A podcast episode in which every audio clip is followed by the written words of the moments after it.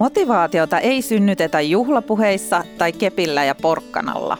Se vaatii kulttuurin muutoksen, mutta kuinka virkamies voi muuttaa ajattelua valvovasta roolista kohti valmentavaa roolia? Minkälainen muusa pakko on työkulttuurin kehittämisessä? Entä miten moderni viranomaistyö vastaa yhteiskunnan muutoksiin?